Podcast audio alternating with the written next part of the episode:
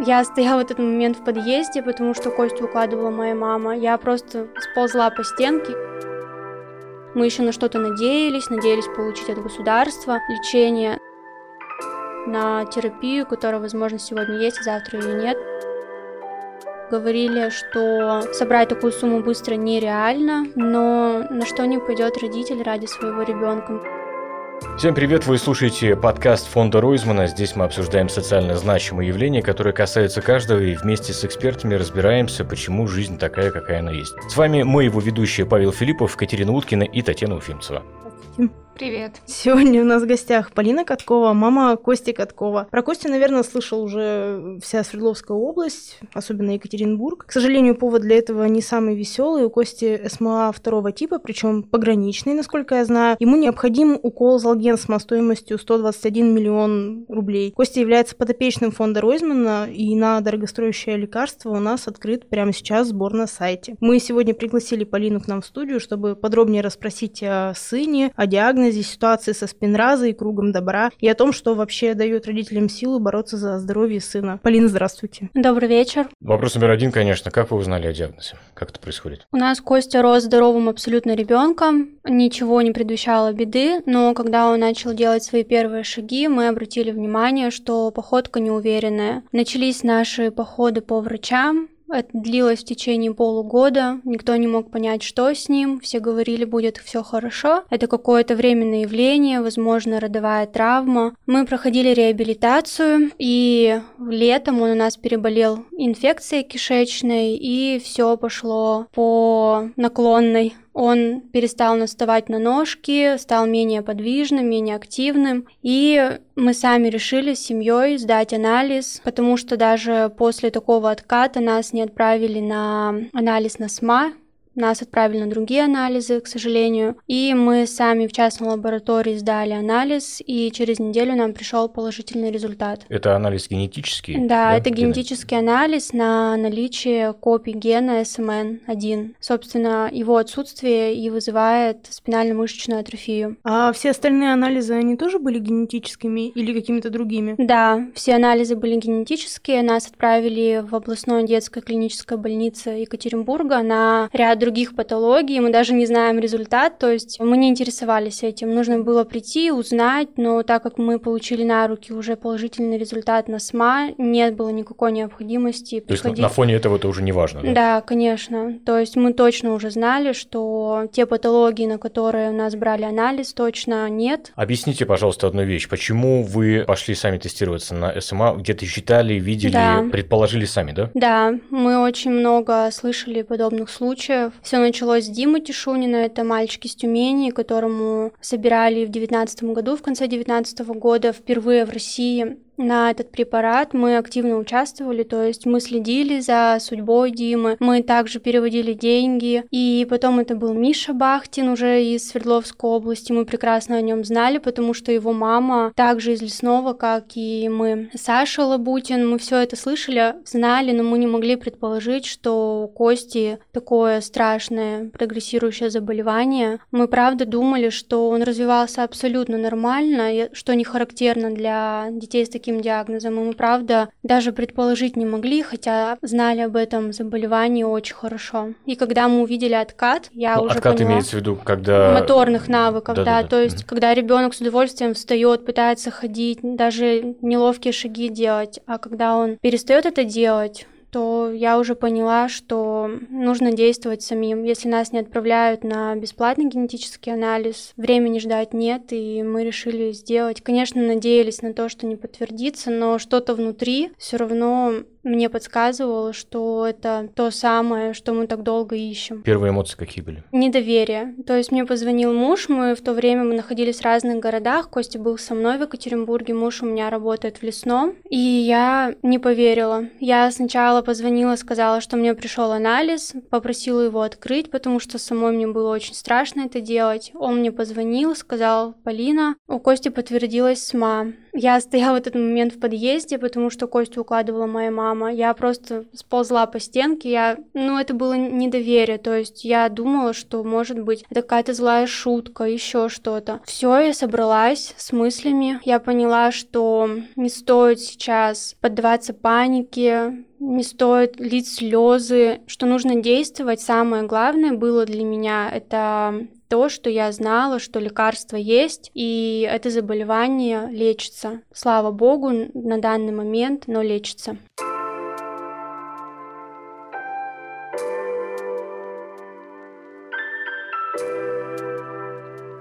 Полина, обычно а, жизнь родителей после того, как они узнали о диагнозе, делится там на до и после. Как изменилась ваша жизнь, как изменилась работа, что начали делать? Я могу сказать, что как такового деления на до и после у нас почему-то не произошло. То есть я не хочу сейчас жить и думать каждый день, что у моего ребенка диагноз и загонять себя, и от этого будет хуже ребенку.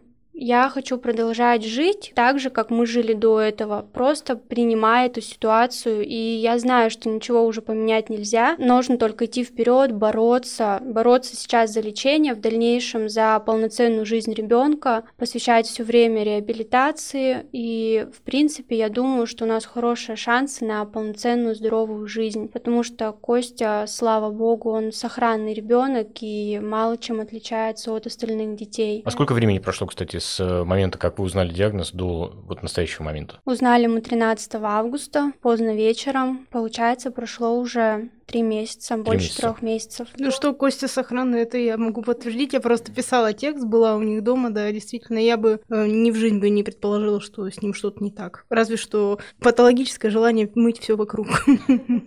А вы когда после приема у главного невролога, получается, которого вы тоже, кстати, добивались очень долго, вас не отправляли врачи, вам посоветовали обратиться в Минздрав там за спинразой, например, потому что это частая практика? Нет, как у нас было? Мы узнали о диагнозе, на следующий же день я записалась платно в областную больницу, потому что иначе бы мы ждали сентября, конца сентября, и тогда бы только попали на прием. Я записалась платно к неврологу. Мы пришли на прием, невролог была в шоке. Она сказала, что у нее такое впервые, хотя она не молодая женщина. Она... Вы имеете в виду, что она впервые видит ребенка с таким диагнозом? Нет. А что впервые именно? видит родителей, которые сами поставили ребенку такой а, диагноз. Вот так. Да. Она тут же позвонила, оформила нас как бесплатный прием. Ну, то есть, якобы мы пришли на бесплатный прием, чтобы положить нас как можно быстрее в стационар. Большая ей благодарность, на самом деле, она быстро среагировала, оперативно. Она нас записала через неделю на госпитализацию, дала нам эту неделю, чтобы сдать все анализы. Мы легли в больницу, оформили документы, и областная больница отправила документы на получение терапии. Конечно, мы надеялись, что э, отправить документы не только на пожизненную терапию, не только на спинразу, но и на золгин, но так вышло, что какие-то проволочки, то есть Минздрав нам отказался закупать поддерживающую терапию, и получилось, что на золгин, к сожалению, документы не подали. Подождите, у меня сразу вопрос. Отказался, а как это происходит? То есть вам говорят нет? Есть же какая-то, наверное, не знаю, там письменный ответ, вам говорят, по каким причинам не могут,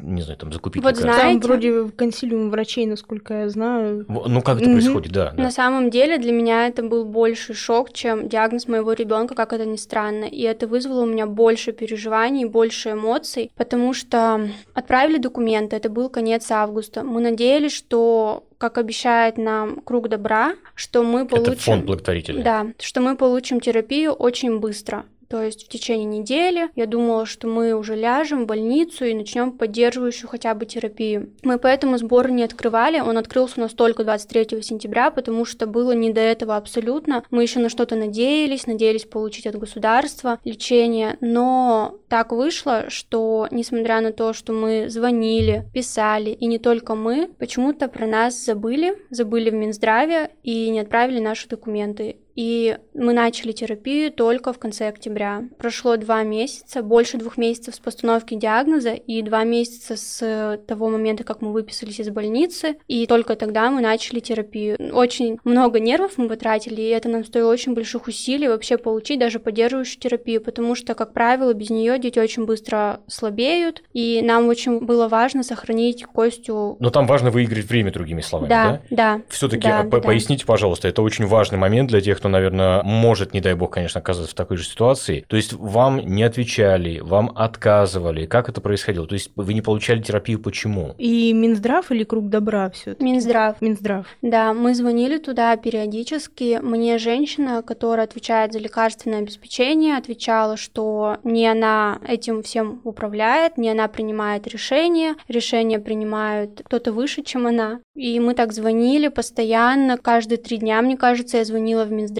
говорила, как обстоят дела, принято ли по нам какое-то решение. Они мне говорили, что решение пока не принято, документы готовятся на отправление в круг добра, и все. Эта канитель вот так вот шла, шла, шла два месяца. Через два месяца мы только получили лечение. А вот насколько я помню, вы говорили про то, чтобы подать в суд, по-моему, на Да. Минздрав. Не подали, да? Мы не подали в суд, мы уже хотели, мы уже были готовы, мы были на связи с юристом благотворительного фонда «Семьи СМА», который не занимается сборами, который занимается именно юридической помощью. Они оказывают врачебную какую-то поддержку. И мы уже были на связи с юристом, он уже отправил нам на почту документы для того, чтобы подать их, то есть мне заполнить нужно было и отправить их в суд. Но мы не успели, потому что на следующий день нам позвонили и сказали, что препарат в городе, готовьтесь к госпитализации.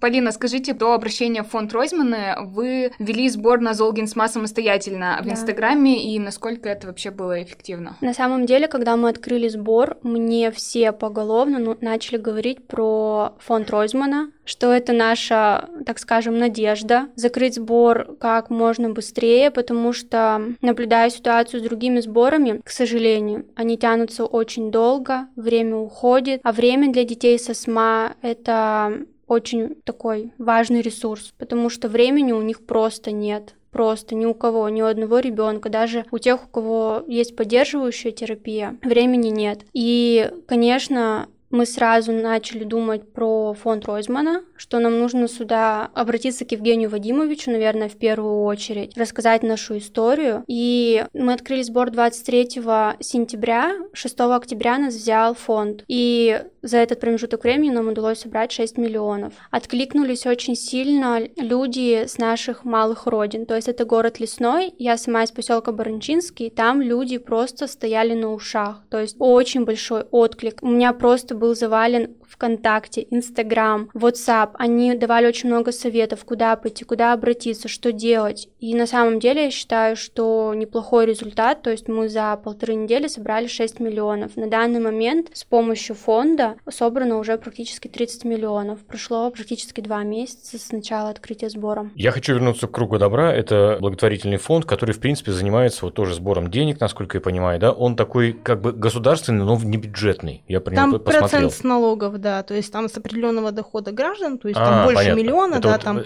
богатые 15% сыропогатые. налогов, да, Понятно. и вот эти 2% идут на... Хорошо, а я правильно понимаю, что фонд вам отказал? Нет, фонд нам не отказал. отказал. Нам отказал Минздрав. То есть это разные вещи. А, понятно, понятно. Минздрав, по идее, должен закупать поддерживающую терапию, но так как сейчас появился фонд Круг Добра, Минздрав в себя сложил обязанности, хотя это неправильно. То есть это кулуарно или официально, что он сложил обязанности? Ну, видимо, по, по закону... По- неофициально. По закону не Неофициально. сложил, а по факту сложил, видимо, А, так ну, получается. видимо, да. Хорошо, а почему вы не стали продолжать сотрудничество с Кругом Добра? Или вы с ними находитесь в Они нам закупили спинразу. А, это они закупили? Да, они закупили спинразу, и благодаря фонду Круг Добра сейчас Костя получает поддерживающую терапию. Давайте еще сразу уточним. Спинраза и Золгинсма. Вот два таких препарата. И тот, и другой дорогие, но спинраза дорогая, а Золгинсма дико дорогая. В чем разница между ними? На самом деле, а, многие задают нам вопрос, почему не остаться на терапии спинраза и почему вы выбираете Золгин. Начнем с того, что даже несмотря на то, что сейчас существует круг добра, в регионах возникают у родителей проблемы с получением терапии даже сейчас, несмотря на то, что есть фонд.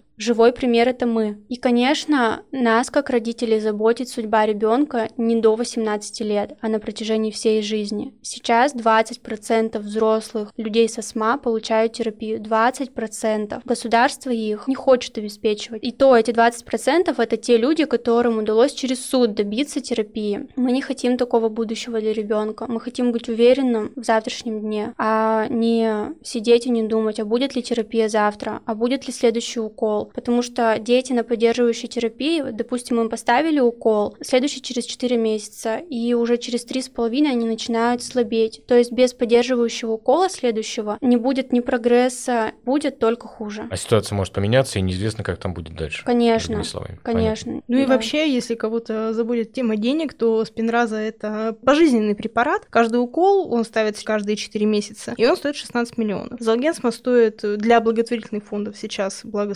121 миллион, потому что сделал скидку на Вартис, а вообще 167. Ну, то есть, или всю жизнь по 16 миллионов каждые то 4 это месяца. получается даже экономически целесообразнее да, ставить, конечно, да? конечно. Ну, да. Или один раз 121, 163, грубо говоря, или каждые 4 месяца 16 миллионов. Или рездисплам еще есть, нужно принимать каждый день, и одна ампула стоит 1 миллион. То есть один год 365 дней в году, 365 миллионов. Терапия очень дорогая да. для этого заболевания, потому что это прорыв.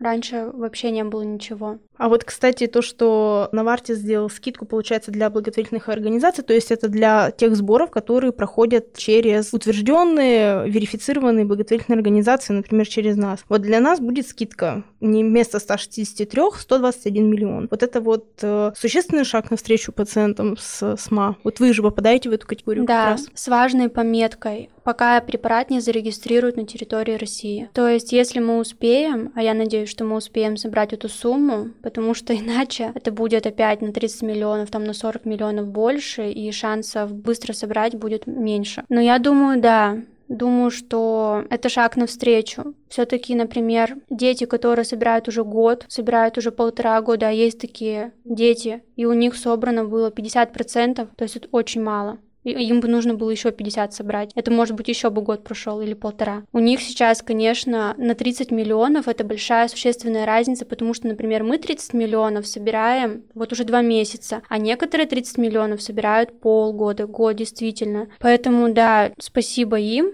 за эту скидку, за эту возможность можно быстрее получить лечение, потому что это правда шанс для детей. Полина, как я поняла, вы сейчас находитесь на поддерживающей терапии. Как Да. себя чувствует Костя? Есть ли какие-то изменения, может быть, откаты или как все? Откатов, конечно, слава богу, нет. Мы этого и добивались, добивались поддерживающей терапии, чтобы, в принципе, откатов не было. Но пока что мы не заметили никакой разницы. Говорят, что нужно полностью закончить этот вот курс 4 укола, чтобы увидеть разницу. Ну и важна очень реабилитация, но пока самое главное для нас не становится хуже. Для нас это вообще определяющий момент, потому что пока мы ведем сбор, нам очень важно, чтобы ему не становилось хуже, чтобы его мотонейроны сохранялись, чтобы они не погибали и моторные навыки были сохранены, потому что, в принципе, он у нас может ходить, в основном с поддержку, но он ходит. То есть это достаточно сохранный ребенок, и для нас очень важно, чтобы он оставался в таком же состоянии, как и сейчас, и становилось только лучше, а не хуже. Все еще стучится в дверь, чтобы ему открыли.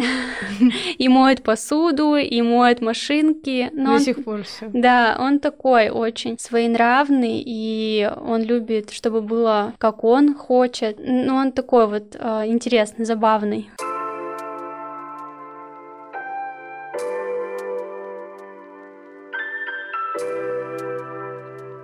Я серьезно, с вашего позволения. Врачи, с которыми вы общались, ну, врачи, медицинские функционеры, назовем их так, что вам советовали? Вот хороший пример вы привели про невролога, к которому обратились, да, изначально, которая там сама что-то для вас сделала. А вообще какая Мгм. была реакция? То есть вот с одной стороны этот невролог, с другой стороны Минздрав, который, ну, непонятно, что-то делал, да, какое-то время. С другой стороны, они, опять же, ведь все-таки дали терапию, да, Ну да, поддерживающую. А Круг добра. кулуарно, возможно, вам что-то говорили? То есть, Полина, да бросьте вы это гиблое дело, Да. откажитесь. Было такое? Говорили насчет сбора, что это сейчас очень сложно, сборов много, зачем вам это нужно, такое было. Говорили, что собрать такую сумму быстро нереально, но на что не пойдет родитель ради своего ребенка, мне кажется, любой пойдет на риск, потому что от этого зависит будущее. Конечно, я пыталась объяснить врачам, что на на поддерживающей терапии для нас это не вариант. Да, будет сложно, да, мы будем на виду у всех, но ради Кости мы спокойно пошли на это, и на самом деле мы получили просто колоссальную поддержку, и слава богу, я надеюсь, что так будет и дальше, нет никакого хейта, то есть я не получала ни одного сообщения со словами «Зачем вам это нужно? Зачем вы это делаете?» Все, наоборот, только поддерживают и стараются помочь. Ну, мы, правда, получили очень большую поддержку, за что всем благодарны. А может быть, э, врачи, наоборот, были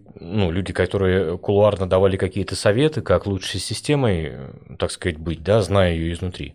Было такое? Да, я студентка медицинского университета, и все мне советовали через медицинский университет постараться как можно скорее добиться терапии. Но, к сожалению, не получилось ничего сделать, к большому сожалению. Поэтому обивать пороги и Минздрава было бесполезно. Туда даже не пускали, потому что все ссылаются на меры карантинные. В общем, да, мы писали не одно обращение в Минздрав, то есть на протяжении вот того времени, как мы добивались терапию, мы постоянно писали, звонили, что мы только не делали, делали, но, к сожалению, получилось так, как получилось, и слава богу, ребенок уже получает поддерживающую терапию. Спасибо кругу добра, на самом деле, за это. Сейчас больше к технической части именно сбора в Инстаграме. А вообще безопасно выкладывать реквизиты, например, карт? Ну, зачастую, как это инстаграмная страница, если кто вдруг не в курсе, это обычно есть реквизиты самые разные, то есть там разных банков, какие-то электронные кошельки и так далее. Вот это безопасно или нет? У нас нет выхода другого. Мы не храним деньги на картах. Ежедневно после отчета я перевожу их на счет, то я считаю более безопасным, нежели хранить такие огромные суммы на картах. Но у нас нет другого выхода, потому что, например, писать только реквизиты фонда, сбор будет падать.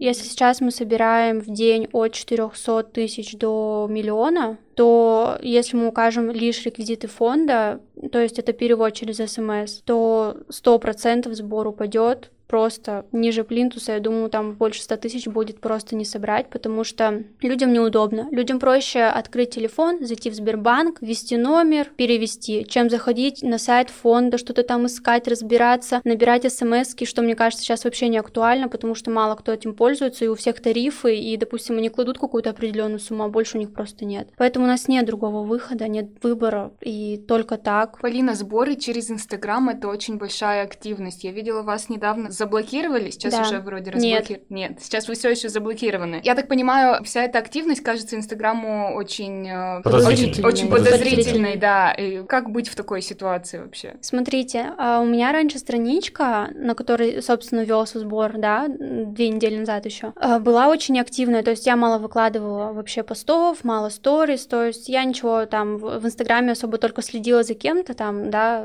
была на кого-то подписана, а так, чтобы самой вести страницу нет. И поэтому, видимо, Инстаграм действительно счел мою страницу очень активной, то есть там начали прибавляться подписчики, лайки, комментарии, постоянно какие-то у меня посты, сторис, и поэтому однажды вечером Решив зайти в Инстаграм, я увидела окошко, что за повышенную активность э, наложено ограничение. При этом все видят мою страницу, могут перейти, посмотреть фотографии, актуальные там истории. Но я туда попасть не могу, к сожалению. Мы уже обращались к специалистам, они писали в техподдержку, потому что даже в техподдержку я написать не могла. Почему-то даже в этом меня ограничили. Они писали в техподдержку, и сейчас вот мы ждем сообщения от Инстаграм, от техподдержки, но его почему-то нет. Ну, а на причине работы тех, техподдержки Инстаграма, тех кто сталкивались с этим, уже знают. Как вы продолжаете в таком случае сбор денег? У нас была резервная страница, мы изначально ее завели, и сейчас мы перешли туда. Там тоже сейчас хорошая активность, то есть растут подписчики, но мы переживаем за тех людей, кто остался на той странице, потому что мы понимаем, что это странно выглядит. То есть э, была активность, вели сбор, и резко люди пропали. Но мы стараемся как-то об этом сказать, просим тех, кто нас раньше выкладывал информацию, выложить повторно у новой страницы. Например, семью Бахтиных мы попросили о нас к нам приходил в начале сбора Андрей Рожков, тоже мы... Из его- уральских пельменей. Да, мы его попросили выложить повторно, чтобы люди нас не теряли, потому что знаем, что это странно выглядит, что вот вели сбор и пропали. Почему Инстаграм? Потому что это самая, наверное, сейчас активная такая сеть. Большинство людей сидит там. Вконтакте, конечно, тоже, но это люди, наверное, более старшего поколения. Сейчас все завязано на Инстаграме. И там проще рассказать историю, проще достучаться до людей. Там сидит больше знаменитостей, которые, в принципе, могут помочь и дать огласку, да. Потому что без огласки никуда. Иначе встанем и дальше не сдвинемся. Помогал ли вам кто-нибудь из э, людей известных? Да, Рожков. К нам вот недавно приходил блогер из Екатеринбурга, у него миллион подписчиков. Я записала видеообращение, он очень быстро откликнулся, пришел, выложил у себя на странице, помог. Хоккейный клуб «Автомобилист» нам помогает. Мы были у них на игре несколько дней назад. Они записали нас видеосюжет и показывают на кубе. Ну, то есть над льдом висит куб, экран, и они показывают сегодня игра, они тоже нас будут показывать. На самом деле много поддержки, и, в принципе, к тем людям, к которым мы обращаемся, мало кто отказывает, в основном поддерживают и стараются как-то помочь. Кстати, насчет огласки и поддержки. У каждого практически такого крупного сбора есть волонтеры. Именно информационные волонтеры, все их знают, я думаю, по Инстаграму. Вы с ними как-то держите связь? То есть вы, может быть, контролируете, что они пишут, кому не пишут и так далее? Или там просто есть полк, есть какой-то предводитель, и вы там договариваетесь, условно. Как Или это на, вообще дове- на работает? доверии, может быть? Да, может быть, на доверии. То есть они же, по сути, о вас распространяют информацию, мало ли переврут. Обожаю наших волонтеров, спасибо им огромное. Это небольшая, но я могу сказать, что сильная команда, потому что они на связи 24 на 7. У нас есть чат в Телеграме, туда, кстати, могут присоединиться все, кто хочет, перейдя по ссылке в топлинке. Они на самом деле на связи с нами, правда, 24 на 7. И нет такого, что, допустим, я захожу и читаю информацию за день. Мы постоянно на связи, я постоянно в телефоне. А Какие-то действия они всегда обсуждаются с родителями. Они помогают во всем, то есть они помогают писать какие-то письма, отправлять, например. Они помогают продвигать в Инстаграме страницу, они пишут блогерам, они пишут в какие-то компании в Инстаграме, да, чтобы о нас рассказали, там, допустим, распространили листовки, поставили боксы. Это все волонтеры. Без них, мне кажется, мы бы не успели ничего, и такого бы результата, как 30 миллионов, да, вот мы сейчас собрали на данный момент, не было бы. Поэтому спасибо им большое. Мы, конечно, ждем еще волонтеров. Чем больше волонтеров, тем больше и выше шанс закрыть сбор как можно скорее. И, конечно, мы благодарны фонду Ройзмана. Ну, тут без слов.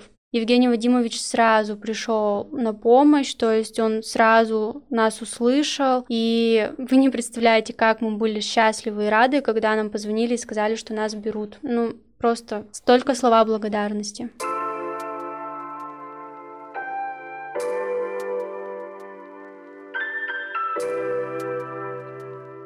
Сейчас все это вместе помогает нам собирать сбор. Как, по-вашему, в идеале должно выглядеть финансирование таких огромных сумм, таких огромных сборов? Вообще, что касаемо СМА, для меня в идеале, я надеюсь, что это будет наше ближайшее будущее. Я думаю, что всегда, когда рождается ребенок, у него берут анализ. Анализы из пяточки на пять самых распространенных патологий. Я считаю, что спинально-мышечная атрофия должна быть в числе этих патологий, чтобы ребенок родился, и даже без симптомов, когда он еще, да, казалось бы, здоровый малыш, ничем не отличается от других, через неделю приходит результат, допустим, спинально-мышечная атрофия. Сразу выделяют деньги, ставят ему генный препарат Золгенсма, и ребенок в большинстве случаев, я думаю, развивается как обычный. Я уверена, если бы была такая история с нами, и Кости бы поставили препарат, он бы сейчас ничем не отличался, потому что даже при том, что он, грубо говоря, два года находился без терапии, он в хорошем состоянии. А если бы он получил ее сразу после рождения, он бы сейчас также бегал, прыгал, и мы бы сейчас не вели этот сбор и вообще бы здесь не сидели. Просто для понимания, прости, пожалуйста, а сколько стоил анализ вам, который вы делали самостоятельно? 7 тысяч. Ну, то есть не запредельные деньги. Конечно, нет. Если на весах 7 тысяч жизнь ребенка, конечно, это, мне кажется, найдет эти деньги любая семья и пойдет сдаст анализ. Если так вот получилось у нас, что, к сожалению, государственной больнице, но я так думаю, что проглядели, просмотрели. А вот мне интересно, я все время, когда читала про СМА в последнее время, очень много, мне всегда говорили, что СМА это чуть ли не самая частая из редких болезней. На какие тогда болезни это берут укол, тест у новорожденных, если там не подразумевается СМА, а она причем одна из самых распространенных среди редких патологий? Там берут на фенилкетонурию, галактоземию, по-моему, что-то такое, в общем, но СМА среди этих патологий нет. Очень на муковисцидоз, ну это тоже достаточно такое распространенное заболевание, но... Тоже из редких, кстати. Да. Мгм. Кстати, обещали нам, что с 22 года будут всех новорожденных тестировать на СМА. Но сейчас появилась информация, я надеюсь, что это неправда, и что действительно с 22 года начнут. Но вроде как, ну, вот нам в чат кидали, где сидят все родители детей со спинальной мышечной атрофией, что с 23 уже государство решило финансировать. А значит, где-то в отдаленных регионах также врачи просмотрят патологию, и это будут новые сборы. Потому что любой родитель, если его ребенок подходит под критерии международные данного препарата, захочет это лечение. Потому что очень сложно жить и надеяться на кого-то, на терапию, которая, возможно, сегодня есть, а завтра ее нет. Но я надеюсь, что как можно скорее введут все-таки скрининг на спинально-мышечную атрофию, и всех деток будут лечить сразу. Что вы думаете, чувствуете, когда видите вот эти, знаете, там постоянно это по телевизору идет, это идет и в интернете часто совершенно, да, сборы на тяжело больных детей, смс-ками и так далее, и так далее, и так далее. Я всегда была за сборы. Ну, конечно, я не беру в счет мошенников, да, которых сейчас очень много, но всегда, когда я видела по телевизору, в интернете информацию о каком-то ребенке, которому нужна помощь, и, в принципе, если люди объединятся, да, и есть возможность спасти, я всегда была за. Я говорю, что мы на самом деле помогали и знали о спинальной мышечной атрофии, по крайней мере, прекрасно, потому что мы помогали и Диме, и Мише, и я вообще на многих смайликов была подписана, следила за ходом вот сбора, да. Ну, на самом деле очень тяжело это все, особенно когда видишь такие суммы, как 20 тысяч в день. Но это можно собирать очень долго, и я очень переживала всегда. Нет, я именно про системную историю хочу вот узнать ваше мнение, да, то есть вот собирают сейчас вот для Кости, да, собирают еще для, мне кажется, огромного количества детей, которые почему-то эту помощь не получают, как они должны ее получать. От государства? Да. Конечно, у меня вопросы к государству. Почему так происходит? Почему, например, в мире одни критерии постановки данного препарата, а наши врачи, наше государство придумало какие-то абсолютно другие критерии? Допустим, в Америке ставят до 13,5 килограмм. В каких-то Это странах... вес, вес ребенка имеется в виду. Да, вес ребенка. В каких-то странах, не скажу сейчас в каких, по-моему, в Европе, до 21 килограмма. А у нас почему-то критерии абсолютно другие. Не знаю, с чем это связано. Возраст у нас, да, вроде? У нас, да, то есть при СМА первого типа это до 6 месяцев. Почему, я не понимаю. Ставят после 6, ставят после двух лет уже многим, да, и показывают эти результаты. Да, это не так быстро, как на спинразе, например. Но спинразу нужно ставить постоянно. Допустим, приведу такой пример. Вот сейчас Костя заболел, у него сопли. Вот я не знаю, положат нас на следующей неделе в больницу или нет. Сможем мы поставить спинразу или нет. Я очень переживаю, потому что нельзя пропускать и нельзя переносить. Но обстоятельства могут быть разные. Тот же самый рездиплам. Поехали, например, куда-то в отпуск, да? Что-то произошло с флаконом. Он разбился случайно. Ну, все что угодно может случиться в поездке. И все. И ребенок остался без лекарства. А Золгин это все-таки, да, исследование там не больше еще 10 лет. Непонятно, там на всю жизнь, не на всю жизнь. Но, по крайней мере, ты ставишь этот укол и понимаешь, что ты дальше вкладываешь свои силы в реабилитацию и не зависишь от поддерживающей терапии. Конечно, я хотела бы, чтобы в ближайшем будущем государство обеспечивало всех, чтобы не было этих сборов, потому что это все очень тяжело. Вот сейчас, находясь в сборе уже почти два месяца, это очень тяжело морально, физически. В общем, не хотелось бы таких историй больше. А я правильно поняла, вы сейчас терапию поддерживающую сами э, ставите Костю? Нет, это очень сложная процедура, и на самом деле это ставится под наркозом. Вообще, если ребенок, допустим, с первым типом, ему врачи спокойно поставят без наркоза, потому что они очень слабенькие детки, да. А Костя, он на самом деле такой сильный малыш. Если что-то ему не нравится, он будет кричать, будет вырываться, и ему просто не представляется возможным поставить без наркоза, потому что это все-таки укол в спинномозговой канал, и это делается все в операционной, это очень такая серьезная процедура, да, которая не потерпит там какой-то ошибки, не дай бог что-то произойдет, поэтому Костю ставят под наркозом, операционный, профессиональный врач, который учился, конечно, не сами родители. С рездипломом проще, рездиплом ты берешь флакон, приезжаешь домой, разводишь, да, и даешь ребеночку просто каждое утро, а со спинразой посложнее. А спинразу как часто? Раз в 4 месяца вас, получается, в наркоз вводят? Сейчас раз в две недели. Первое вот эти вот введения, четыре введения, три введения с интервалом каждые две недели, четвертое через месяц после третьего. Вот мы уже поставили два. Я просила врачей и рассмотреть возможность постановки без наркоза, потому что все-таки каждые две недели, несмотря на то, что это маска там, но все равно это какое-то влияние на организм оказывает. Я понимаю врачей. Процедура ответственная, не дай бог он дернется, что-нибудь случится, а Костя точно дернется, потому что он не потерпит, что его держат, там зажимают. Мне проще и, наверное, спокойнее, чтобы ему сделали под наркозом, он будет лежать, и процедура пройдет хорошо, без осложнений. Ну, раз в две недели это, конечно, очень тяжело тяжело, наверное. Да, но слава богу, что там вот мы ложимся, в этот же день ему ставят и уже на следующий день выписывают. Но он, в принципе, нормально переносит. Все хорошо. То есть вроде как никаких побочных эффектов нет наркоза, нет спинразы, мы не видим. Опять же, вот только то, что это пожизненная терапия. Хотелось бы, конечно, получить как можно скорее Золген. Слушайте, такой вот, может быть, тяжелый вопрос, но тем не менее, вы себе задаете вопрос, а что если там, ну, не удастся сумму собрать нужную, что если государство опять по каким-то одним ему ведомым критериям поменяет отношение к поддерживающей терапии? Или мы не хочется стараемся, думать о плохом? Да, мы стараемся себе такие вопросы не задавать, мы просто вот идем вперед и все. Мы находим какие-то новые пути, да, пытаемся договориться с какими-то людьми, знаменитыми, допустим, да, чтобы рассказали о Косте. И у меня просто нет времени думать о чем-то другом. Сейчас есть цель собрать средства, деньги очень большие, огромная сумма, но, как показывает практика, это сделать реально, потому что уже не один такой сбор закрыт. И это это дает веру, силы, и я думаю, что мы справимся, соберем нужную сумму, потому что поддержка у нас, правда, очень мощная, очень классные волонтеры хорошие у нас, поэтому я думаю, что все будет в порядке.